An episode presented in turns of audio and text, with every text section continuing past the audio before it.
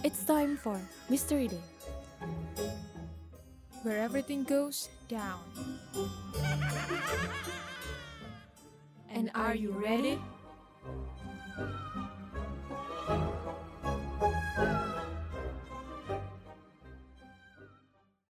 Selamat datang di Mystery Day. Terima kasih telah memilih podcast ini untuk menemani waktu Anda. Bersama dengan saya Jeremy Sugiarto yang akan membawakan cerita dari Ibu Sulami. Semarang 1960. Di tahun inilah rumah ini dibeli oleh ayah saya. Kebetulan saya juga lahir di rumah ini.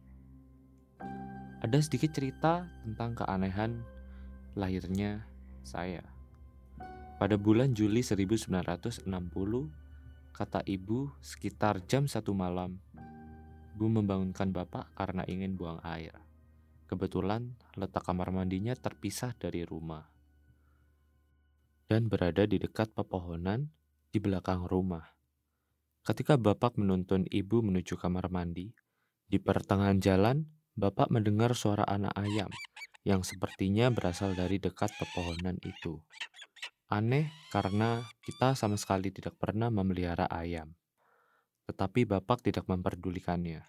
Setelah sampai di kamar mandi, ketika ibu sedang buang air, suara ayam itu masih terdengar, walau semakin samar.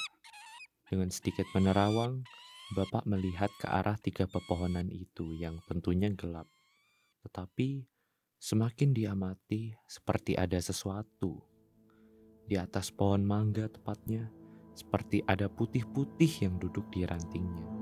Bapak pun takut dan segera memalingkan wajahnya dan berdoa sebisanya. Tetapi malah terdengar suara ketawa cekikikan. Bapak pun ketakutan setengah mati. Tetapi ketakutan itu langsung terpecahkan karena erangan ibu dari dalam kamar mandi. Ibu kesakitan.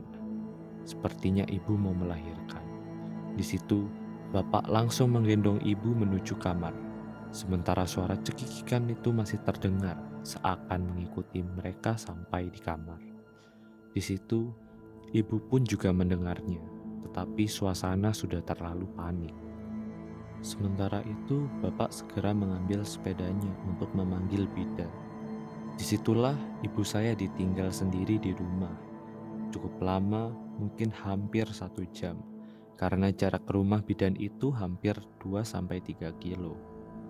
Di sinilah terjadi pengalaman yang tidak pernah bisa ibu saya lupakan. Di tengah perjuangan ibu saya untuk menahan rasa sakitnya, di balik jendela kamar, terdengar suara cekikikan sembari mengetuk-ngetuk. Ibu saya yang ketakutan hanya bisa rebahan sambil berdoa memegang tasbih. Tapi suara itu semakin menjadi-jadi Suara itu seperti mengecek ke arah ibu. Ibu melihat ke arah jam yang kira-kira menunjukkan hampir jam 2. Tetapi suara itu juga masih ada. Semakin lama mulai timbul rasa marah dari dalam diri ibu saya.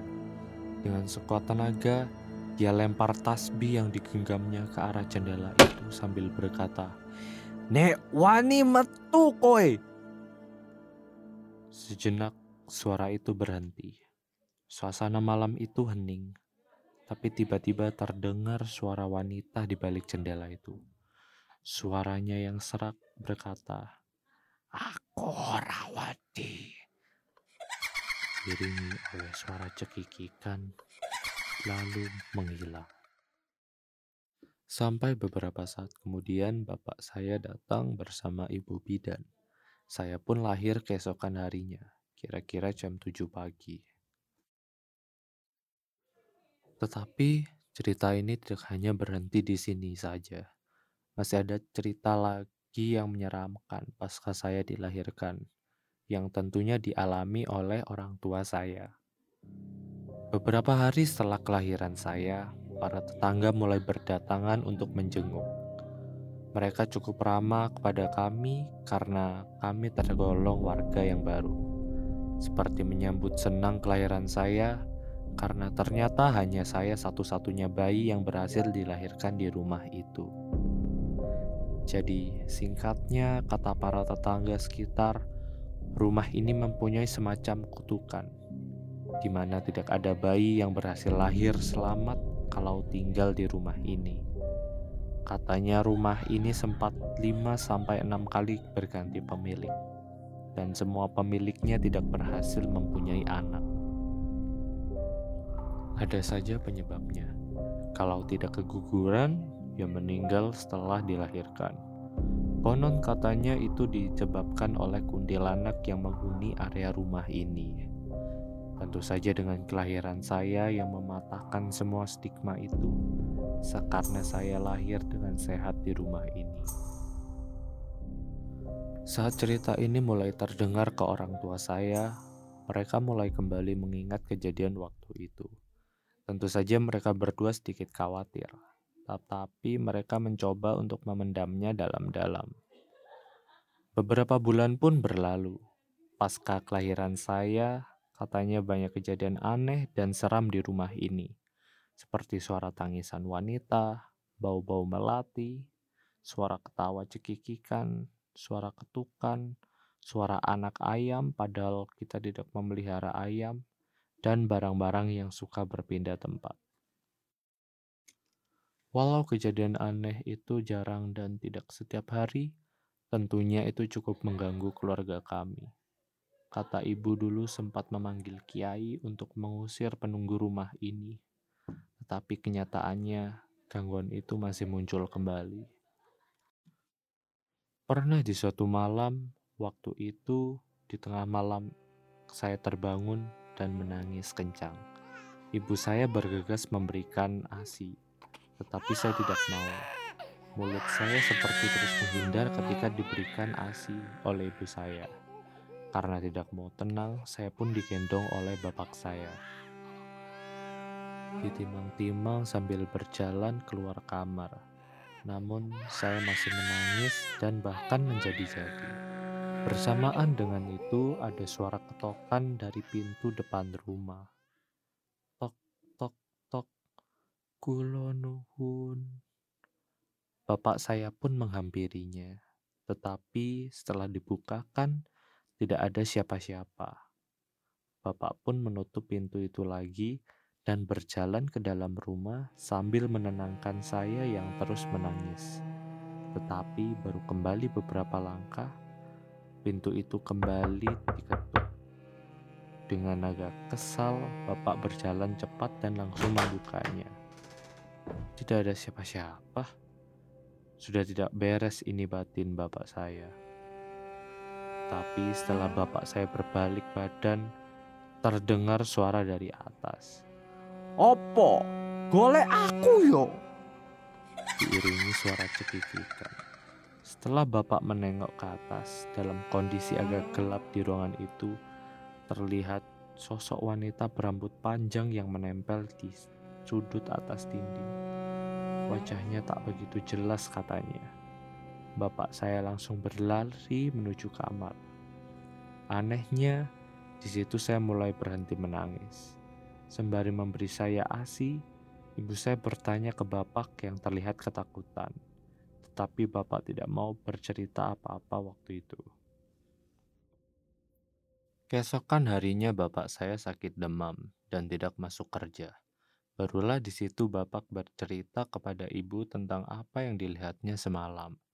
Rasanya mau pindah saja dari rumah ini, batin bapak. Tetapi nyatanya kita terus bertahan. Setelah kejadian itu, bapak saya mengadu ke nenek dan akhirnya diputuskanlah nenek akan ikut tinggal di rumah ini untuk menemani ibu saya. Kebetulan nenek saya adalah seorang kejawen. Beliau sangat pemberani dengan hal-hal mistis. Sebenarnya nenek sudah tahu tentang rumah ini, tapi memang beliau ini ibarat kentongan.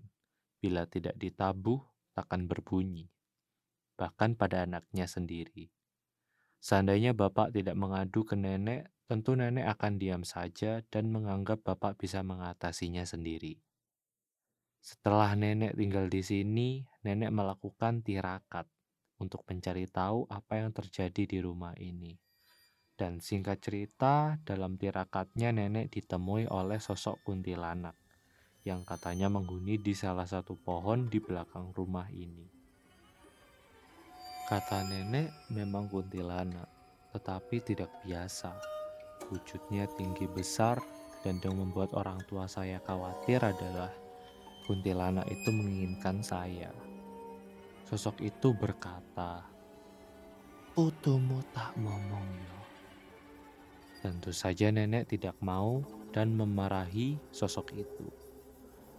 Ora iso, langkah ono. Tapi sepertinya sosok itu takut dan menghilang. Sejak adanya nenek, semua gangguan tentang kuntilanak ini sudah tidak ada. Paling cuma suara anak ayam saja. Dan itu menunjukkan bahwa dia masih ada. Tetapi itu juga jarang sekali terjadi, kata orang tuaku.